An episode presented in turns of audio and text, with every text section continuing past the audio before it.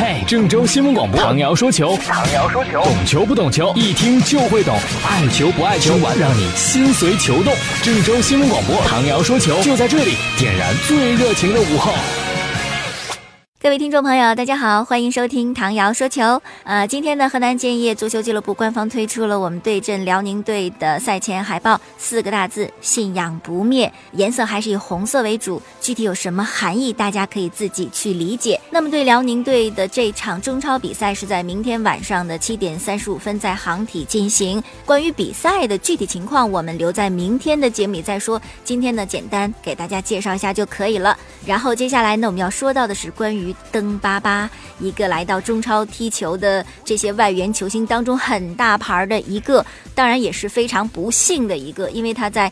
上海申花对阵上海上港的比赛当中，不幸的他的左腿胫骨和腓骨骨折，到底怎么做手术？这是一个围绕邓巴巴的问题。因为个人呢，他是觉得，哎呀，去法国做手术吧，应该是相信法国的医生。为什么呢？因为之前他的左腿就曾经骨折过，就是法国的一位医生给他做的手术。你看后来恢复的很好啊，状态也保持的不错。所以说心理上呢，对这个医生是有一种信任感。可是你想想。腿受那么严重的伤，从中国到法国，这个航班时间那也不算短呢。你路途当中的折腾，是不是对你的伤势有好处？这也是一个很大的问题。我当时就想，最好的一个方法很简单嘛，是吧？你就让你那个法国的医生和他的医疗团队到中国来就可以了，到上海来就可以了。那么今天看新闻呢，果然是如此。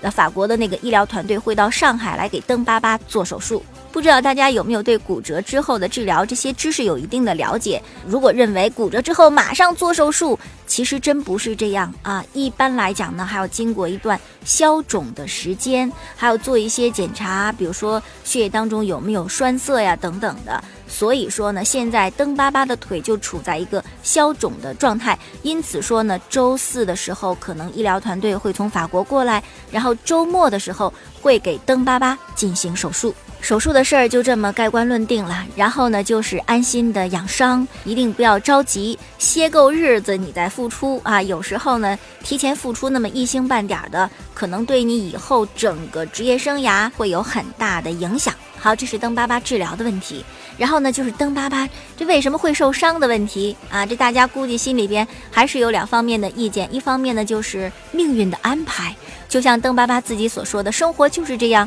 有很多你意料不到的地方，是吧？都能算到想到，那那生活过得也可没意思。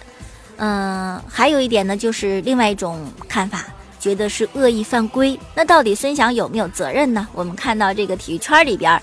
反正是两种不同的意见，一方面认为孙翔没责任，还有一方面呢，连人品都扯上了，说这就是一个人品的问题。通过球品看人品，你人品不咋地，你干嘛要踢那么一下呢？那么这两天呢，还有一个骨科的主任医师苏教授在电视节目当中呢，就谈到了登巴巴为什么会受伤。他就说呀，登巴巴这个骨头啊，是一个疲劳状态的骨头。很多的运动员可能都是这样，一直长时间的比赛呀、训练的没有歇的时候，你看这个 X 光片呐，很正常。但是呢，你进一步的再做 ECT，就是对于骨头的核素扫描。说这么一扫描，你就可以看出来，这骨头的局部呀，有一些浓度核素的聚集。那这些东西聚集显示什么呢？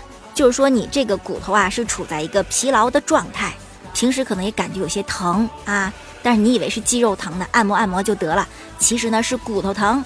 在这种状态下呢，你这个疲劳的骨头就好像是那个橡皮筋儿啊，绷到极致啊，轻轻那么一点，这皮筋儿就断了。同理呢，你这么一个疲劳的骨头，你这么轻轻一碰。它也就断了，这是专家的解释。那我就稍有一种质疑，我的质疑就是这种骨头的疲劳，好吧，我认可它存在。那它一定不是说只在赛场上才疲劳，回家之后就不疲劳了。而且你说给那么一点点力量，它就断了。我请问，登巴巴带着这么一个有着严重疲劳的骨头训练啊？生活呀，我不觉得他这个腿可能就没有受到什么撞击，但是腿没事儿。所以说，你说这个骨头一直处在一个很疲劳的状态，不能碰，一碰就断，这个我暂时想不通啊。还有一点呢，是这样的，专家，即使你说的很正确，骨头处在一个疲劳状态，一碰它就会断，那么为什么要碰它呢？我觉得中国足球存在的最重要的一点，就是那些可有可无的小动作，那些那些类似废话的那种动作，干嘛要做？你孙翔可以不勾带那一下啊。是吧？除此之外还有很多，没事拉一下，没事踩一下，没事踢一下蹬一下，明明可以闪得开，我非得勾着脚我在你身上再跺一下，这些小动作是最令人讨厌的。所以说，这不是骨头疲劳不疲劳、断不断的问题，而是为什么会有那个动作去碰那个骨头？这个踢蹬巴巴左腿的动作是必须得做，没法避免，还是说可以不做，但你非踢那么一下的问题？我个人对孙翔没有成见，我也没有看他不顺眼，我就是想全面的说这个事情。我觉得专家这话听起来不太顺耳啊，你这骨头太疲劳了，碰一下就得断。也许这是一方面原因，但你会把大家给拉偏，是吧？我现在最为关心的就是为什么球场上总会出现一些多余的动作。好了，不说登巴巴那么多了啊，就祝他早日康复，希望中国足球还是给他留下美好的回忆的更多一些。Hello, darkness, my old friend. I've come to talk with you again. because a vision softly creeping left its seeds while I was sleeping。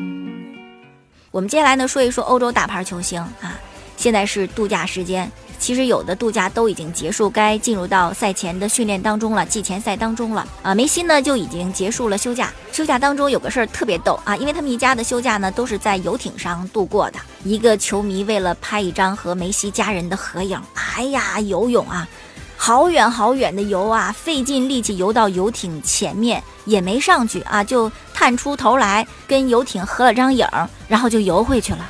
哎呦，当时这个 梅西自己都笑了。你说当个球迷容易吗？不会游泳，你都追不了星，是吧？你连张合影你都捞不着。据说呢，度假的后面几天是梅西和苏亚雷斯两家人在一起的，他们的关系挺好，孩子的年纪也差不多，在同一个幼儿园啊。球星也很忙，经常呢你可以看到这个梅西一个人接俩孩子回家了。